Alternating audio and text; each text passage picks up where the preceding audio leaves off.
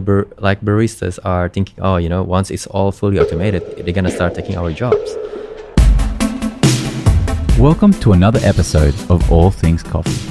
In today's episode, we're thrilled to bring you a conversation with someone who embodies the spirit of Campos through and through, Dan Audy. As the flagship manager of our Newtown establishment, Dan's time with Campos and his love for coffee is unmatched. We'll explore his journey with Campos, his enduring passion for coffee, and his relentless pursuit for excellence. So sit back and enjoy this episode of All Things Coffee. Thanks for having me. Pleasure, mate. Hey, we all love Campos Newtown. A lot of us have very fond memories, but how did you actually get into coffee from the beginning? Like, go right back to the beginning. Okay. It was quite a while ago, I guess. I started drinking coffee. Started drinking specialty coffee, I guess, for lack of a better word, was around 2007, 2008. I was at Sydney Uni. I was studying there. And yeah, Campos Coffee was down the road. So my mate took me there and we started having our avocados. I was told that, hey, the avocado's really good over there. And, you know, I've never drank coffee before. I'm not a coffee drinker. So, yeah, we went there. We went to Campos Newtown and, you know, my first avocado was super memorable, right? And, you know, after that, he started taking me to, you know, cafes like Single Origins and Toby's Estate back then. And we started having espressos, double wrists, and all that. And just fall in love with it. You know, I never thought that coffee can be that different. Yeah, right. Yeah, you know, different origins, different flavors, different nuances. Yeah, it was very eye-opening, and I was super interested in coffee since then. So 2007, is that what you said? Yeah. Wow, so it's kind of almost close to the beginning of specialty coffee itself. Correct. Campos Newtown was opened in 2002, I'm pretty sure, right? Yep. Wow, so pretty brand new at a classic age of university, yep, which seems to be a very formative time for a lot of coffee drinkers. Yes. Why do you think that is? I don't know, hey. To answer that, I don't actually know. I've never thought of it that way. I'm pretty sure it's probably because they have so much time on their hands. Yeah, I think looking back, I think when you're in uni, no matter how many things you have to do, assignments, deadlines here and there, you have a lot of free time. Yeah, totally. To catch up over coffees or stuff like that. Yeah, I remember my university degree, and I'm pretty sure I spent most of my time either lining up or drinking coffee. Yeah. Most of the time with my friends or hanging out. It's a pretty formative year for, I guess, almost maybe the palate. Yeah, yeah. And so how did you go from tasting this coffee, discovering it, going, wow, I can't believe coffee could be so good, to, you know, becoming a barista? How did you take the next step from going from, oh, I love coffee, to, you know, actually joining the industry? Yeah, I never thought that, you know, I'll be in industry until today. I have always been working since I guess, started studying at uni. That was back in 2004-ish, I guess. I was working at various different places. And 2008, it was when I was working at, believe me or not, at the first-class lounge at Qantas. Yeah, right. One of the guys over there, he is very passionate about coffee, and he always talk about this place, Campos Coffee, this, Campos Coffee, that. And, you know, over there they use their own temper, stuff like this and that. And I was like, oh, I actually went there, you know, I actually been there, and started talking about coffees. And over there, I guess, I started making coffees in a way, you know, you learn how to make coffee and you learn to scale it. It was quite a busy place back then, and I really get into like, how do you make 5 cups within, say, 2 minutes or 3 minutes, but everything has to be the same. Everything has a standard. And it just spiked my interest so much. And me and my mate, we started going to different cafes and trying even more coffees. And I guess from then on, I finished my uni around 2009 mm-hmm. or 8. Yeah. It's a long time ago. I can't remember. And yeah, I started working in cafes that, you know, back then you call it specialty cafes, right? I know it's a word that's been thrown around, but yeah, I started working at a cafe here, cafe there for a period of time. But my main goal, I know this is very cliches, but my main goal was to be at Campos Newtown one day. Yeah, right. There's something about going into the shop that has, you know, where all the baristas just talk about coffee. They have this team of highly energetic or highly nervous barista. I don't know what's the difference on that, but there's just something about that. There's just something about the whole experience from the moment you step in, and then once you get out, you'll be like, wow, that was fantastic. That was amazing. That just goes beyond just what you drink. Yeah, totally. It's, you know, we often refer to it as a nightclub. Now that I work at Campos, I use that analogy. You come to the shop. It is like a nightclub. People are happy to wait. People can see the baristas and they're all working. They all just talk about coffees. They all, you know, there's like, they're all moving really fast. They make these hot beverages and people are just waiting. People are okay to, you know, wait 5 minutes or 7 minutes or 10 minutes, and, you know, the product that you have in your hands is worth it. That's really cool. That's a cool description of of a cafe. I never would have put it that way, but the nightclub, you know, it does. Yeah. You see the lines out the door, and you see people waiting in anticipation, and people excited to actually like, man, this product's gonna be amazing, and I'm keen to be involved. So, how did you know, get the job at Campos? Like, what was the role? Did you beg Will Young to please give you a job? Did you write him an essay from university about all the reasons why you deserve the job? Or how did it actually, you know, land your first role? Well, I was working as a barista and a manager at a cafe in Surrey Hills before. And, you know, on my day off, it's almost a thing that I have to go to Campos Newtown. You know, you have your double wrist. That's how you learn. And, you know, I become friends with some of the baristas, and they ask me, you know, what do I do and all that? And I say, oh, I'm, you know, working here and there. And they said, you know, are you looking for a job? I was like, yeah, of course, obviously, if there's opportunity at Campos. The next day after that, the manager at Newtown gave me a call and asked me whether I want to come and join the team. And yeah, it's how can I say no? You know, it has been a dream of mine to work there, and it's I started in 2012, 10th of February. Started as a barista. Yeah, nice. And so, was there some sort of training, or, you know, you had to start behind the till again, go back to the start, or what was the kind of, you know, initiation to Campos Newtown? The initiations is, I guess back then, yeah, you start definitely on the till. You started not on the till, actually.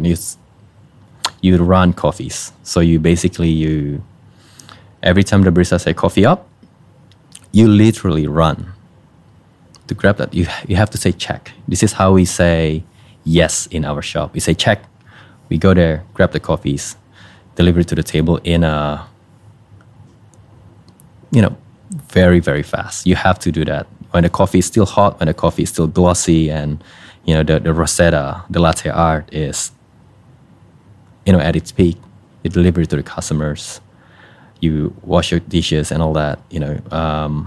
It's something that I, like, honestly, until today, I don't mind at all. It's part of the work. And it's part of the beauty of, you know, running a coffee shop.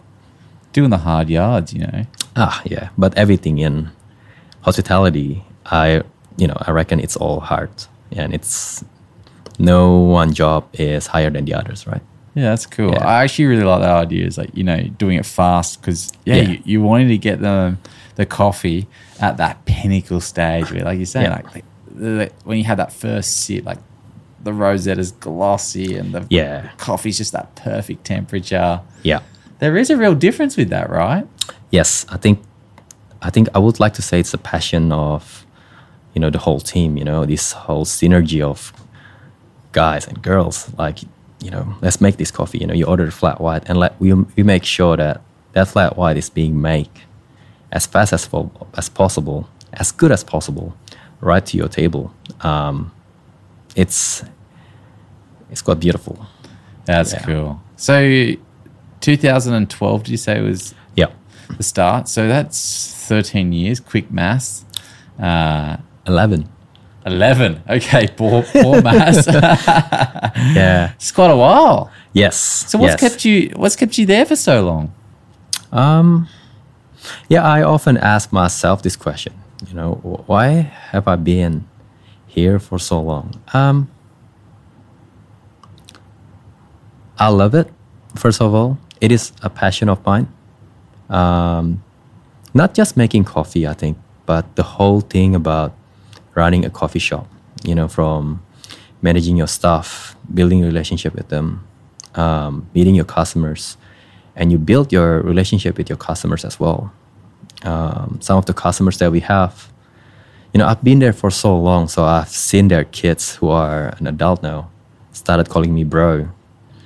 But you become friends with them, you go out, you hang out with them, you even have dinners with them. And it's, I guess, it's a combination of all those things makes it a whole package, right? It's for me, it's amazing. And being able to, I guess, develop baristas and see them, you know, doing bigger things or doing things that they love, it's very rewarding. So, you know, you've been in for so long. What would you say, like, the key things would be for actually making a successful cafe? Like, you've, you know, gone from the very beginning to now being, I guess, the top dog at Campos Newtown. What do you reckon were some of the, you know, key bits of advice you would have for people having a cafe to, you know, have a successful business? I guess there's quite a few. Name them. We're here to hear them. Well, my old man, he said that to me. If you want to do it, you got to do it right. So I guess if you decided to work in a coffee shop or in a restaurant, or you decided to be an accountant, whatever you strive to be, you better do it right. So there's no half measure when you do things. You're going to make sure that you fully immerse yourself in there and, you know, take it as it is. This is another thing that I take is, you know, a lot of people say, I guess one of those Instagram thingy, they say, you know, if you love what you do, you will never work in your life. That is a total lie. Total lie. Yeah, I was about to swear. But yeah, so I don't think it is. I think if you love what you do, it still feels like work. But it will be a lot easier to work on that every day. But never take it for granted. You know, there's a lot of hard work that goes into making something happen, into making an operation, say, like a cafe works. There's a lot behind it. And I think people come to this field thinking like, oh yeah, I'm going to be slinging spros and making rosettas on cup and it's all going to be good and all that. But behind all that, there's a lot of preparations that you need. There's a lot of focus. That's a lot of dedication that goes into that, making that one single cup.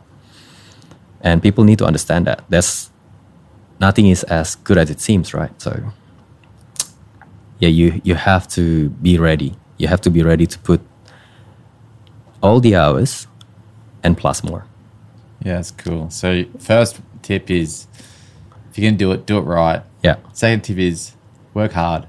Work hard. There's no shortcuts other than that. Like, you know, you want to be successful in life and all that. If there's top three things. Yeah, what's the third one? So you got the two, you got, you know, yeah, do it right, work hard, put in the effort. And what's your third? I never thought of that. What's the top three things? But I guess, sorry, mate. What I meant is in any field, like working hard has to be on the top three.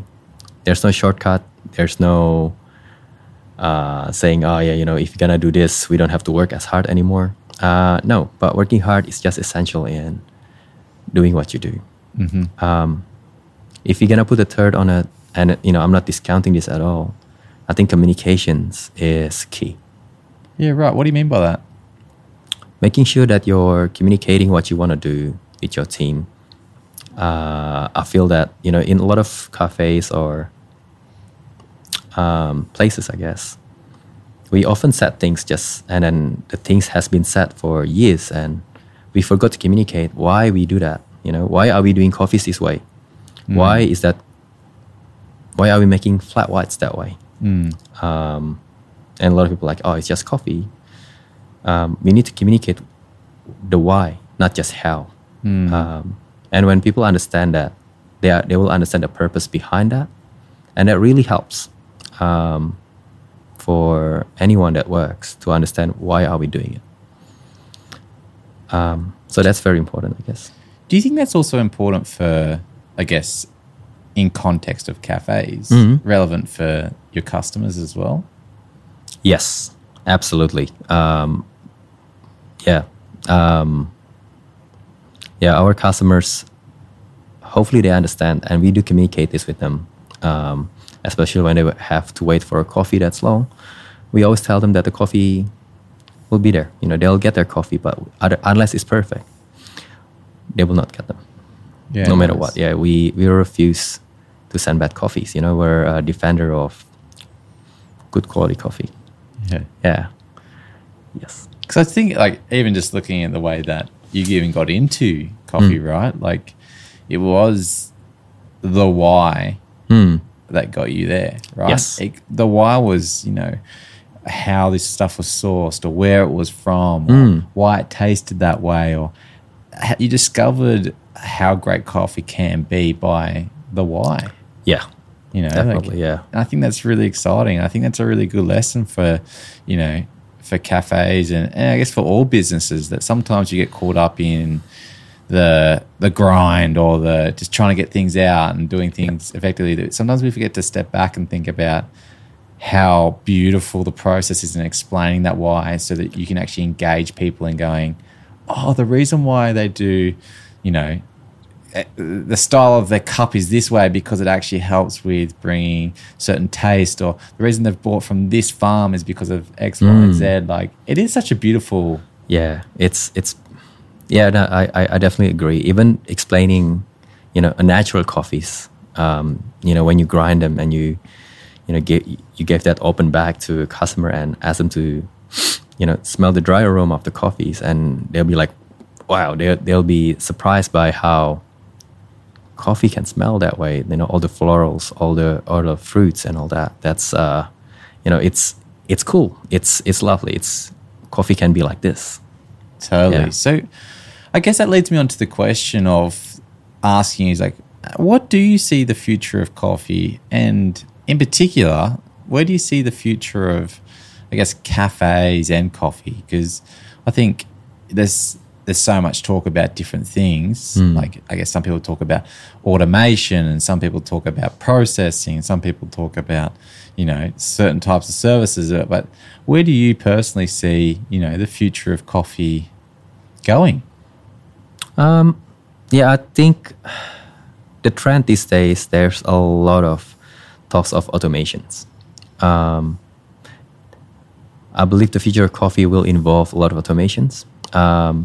And these automations are done in a way so that we can deliver this consistent product. Coffee in itself is, I would consider to be highly volatile.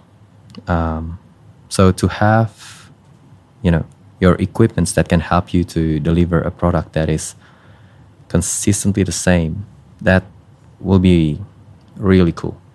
What do you mean by coffee can be highly volatile? Yeah, so with coffee, you know, your humidities, your temperature in the room, how do you extract it, how much coffee you're putting them in into your grind, stuff like that will affect the final product. You know, your milk, how you steam your milk, how much air you put in, the temperature of your milk, all these things will, you know, contribute into the final cup. So if we can set a protocol, or we can have any equipment that can help with us, to achieve the consistency in these products, that'd be really good. It means, you know, hopefully the cafes can, like the staff that works in the cafes can, you know, use their time and focus to make sure that the customers are well taken care of. You know, one of the key things, I think, if you go to a coffee shop is you want to experience the coffee. And a lot of the times when you go there and you want to ask, you know, questions about the coffees and all, a lot of the staffs at the shops are very busy. Like, or you want to ask them, but, you know, gosh, like those guys look so busy. They're, you know, they are like running around. Like, for customers to go there, it's like, hey, I want to ask about this coffee. A lot of customers are, you know, perhaps they feel bad about asking, or, you know, about taking time of the baristas. So if you can actually simplify the process on making coffees, and we can spend more time for our customers to explain, hey, which coffee is good, what is this coffee about, what's that coffee about, that will be a really cool thing. And yeah, I would like for that. And that's where I can see the future of cafes in Australia is. That's really cool, because I think a lot of people probably think about automation as becoming, you know, getting lazier, or turning into a phase where, like, oh, I don't even have to do anything, or potentially baristas just having less knowledge about coffee. But you're actually putting, I think, where the light needs to be shone on is that hopefully it's going to allow baristas to be more engaged in coffee, actually being able to explain and share and grow the knowledge of coffee, rather than it just being like, sweet, I'm just sitting back and doing nothing now, and machines can do the rest of it. No, yeah, I think perhaps a lot of the baristas are thinking, oh, you know, once it's all fully automated, they're going to start taking our jobs. The way I see it is, with these automations, you know, we can spend our time better to actually explain why are we doing things this way, why are the coffees going to be processed that way, and what is, say, you know, a natural process, what is a, you know, natural anaerobic process. The whole point, I hope and I guess, is all these automations is done so that we can spend more time with our customers. We can actually explain better. We can tell, you know, our customers the why. Yeah, I love that. I think that's really special, especially since it's like what you're saying is like that's how you got into coffee, was the why. And hopefully the future is going to be giving more opportunities for people to explain the whys. And I think as well, it's going to hopefully give people opportunity to focus on like blend components and understanding what they're actually putting through their machines, and going, man, like this origin that we're actually doing as a single origin, we can actually explore and understand where the farm is and why it's bringing those tastes because of those altitudes or those soil pH levels. And it actually is going to allow coffee to almost shine more. Yes. Rather than it being like, we are so under the pump that just take this coffee and get out the door and we'll see you tomorrow kind of feel. So... yeah, I hope the future of coffee, it can be like that. You know, I guess we're very lucky in a way, and also that we also take it for granted that the levels of cafe scene in, you know, in Australia is very high. We're very lucky that we have a lot of good cafes that, you know, serve really cool coffees, really tasty brews, and we forgot sometimes why we're doing that. Totally. Dan, thank you so much for coming on All Things Coffee. You know what? I think it's quite phenomenal how a similar pattern actually happens of how people actually get into the coffee industry. And it kind of always starts from one person who's passionate about coffee and shares that knowledge with you. And for you, it was, you know, at the first class, at that cafe, there was one guy who was so passionate about coffee that he kind of trained and educated and taught you the why. Yeah. And what we actually got to the end of this podcast was like the future of coffee is that hopefully that our baristas or the baristas in cafes are that catalyst for the future. They are bringing that why to our consumers or to the people that are drinking coffee for them to hopefully explode into this wonderful world of coffee. It's quite cool to see that, you know, where you started to where you are now is actually also where you see the future of going. Yeah. Yeah, I guess to, you know, our goal is not to make everyone to work in the cafes, I guess. That is true. But for everyone to understand what coffee is and, you know, that coffee can be this really special thing.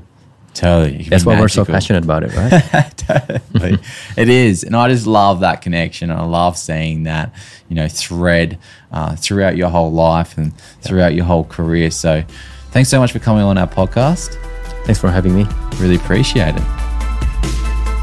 Thanks so much for joining us on this episode of All Things Coffee. If you enjoyed this episode, we'd love for you to rate us or leave us a review on Spotify or Apple Podcasts. And if you haven't already, hit that follow button so you never miss a future episode. I'm your host, Alex, and until next time, happy brewing.